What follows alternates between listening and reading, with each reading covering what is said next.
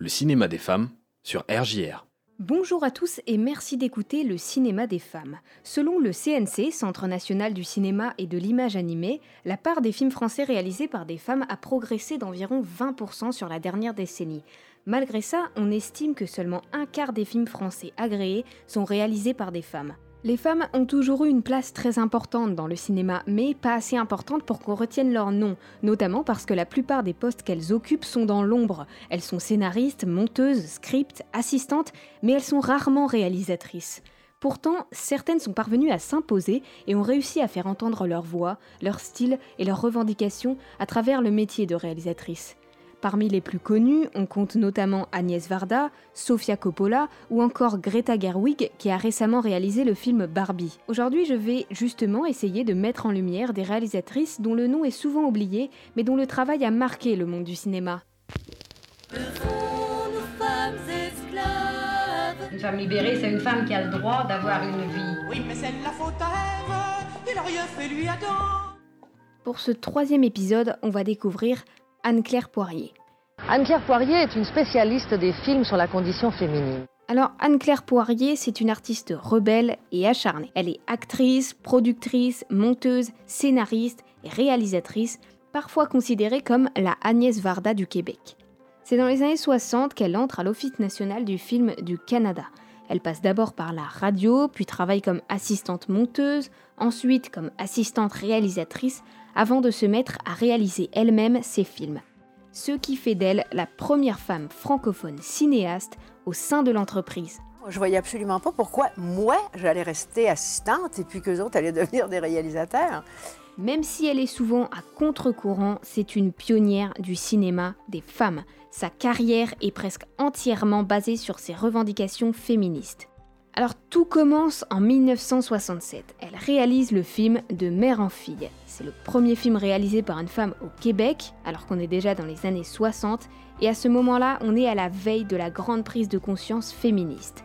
Ce film s'inscrit parfaitement dans cette veine. C'est une sorte de docu-fiction sur la maternité, et Anne-Claire Poirier raconte qu'elle a eu l'idée du film à la naissance de ses enfants, où elle a fait le constat d'un conflit que seules les femmes subissent elle doit jongler entre réalité personnelle et réalité professionnelle. Est-ce que vous pensez que c'est mieux qu'une femme travaille ou ne travaille pas? C'est mieux qu'une femme ne travaille pas. Qu'elle reste à la maison Elle reste à la maison. Et vous? En 71 sort En tant que femme nous-mêmes.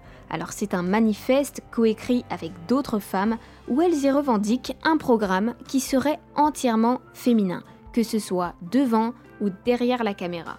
Leur parole va être entendue, on crée le programme En tant que femme et c'est à partir de là qu'on va voir naître un ensemble de films, tous produits par Poirier. La machine est lancée et c'est un coup d'envoi au cinéma féministe du Québec. Allez hop Pour autant, Poirier n'abandonne pas la réalisation. Elle continue de signer des films à la fois magnifiques et sérieux, avec une grande importance pour l'esthétisme. En 1974, elle sort le documentaire Les filles du roi, dans lequel elle dénonce l'exploitation de l'image de la femme. D'ailleurs, la fin montre une scène de nu avec une voix off qui s'adresse directement au regard masculin. Alors, elle continue ses films et en 79 sort son film Mourir à tue-tête, qui deviendra son film le plus connu.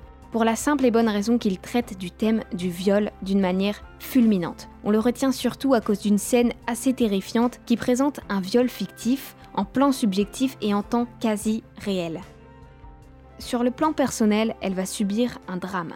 Sa fille va tomber dans la drogue et la prostitution avant d'être sauvagement assassinée à l'âge de 26 ans. De cette terrible histoire, elle va tirer un film en 96 intitulé Tu as crié Let Me Go. Le titre du film fait référence au fait qu'avant de mourir, sa fille aurait crié Laissez-moi partir. Mais dans le film, la réalisatrice Poirier interprète également ces mots comme signifiant qu'elle doit désormais abandonner sa fille décédée. Alors en somme, la filmographie d'Anne-Claire Poirier, c'est des femmes, des exigences et un peu d'anticonformisme, mais c'est ce qui va marquer à jamais l'histoire du cinéma féminin. La relève est là, elle est debout. Des femmes inspirantes marchent dans vos traces. À mon tour, grâce à vous, j'ose dire je. Si vous voulez apprendre à en connaître davantage sur les réalisatrices, je vous conseille le numéro 757 des Cahiers du cinéma avec un éditorial sur les femmes réalisatrices par Stéphane Delorme. Et sinon, vous pouvez continuer d'écouter le cinéma des femmes. Dans le prochain épisode, on abordera la sexualité avec une réalisatrice assez avant-gardiste, féministe et queer. Merci d'être à l'écoute et à bientôt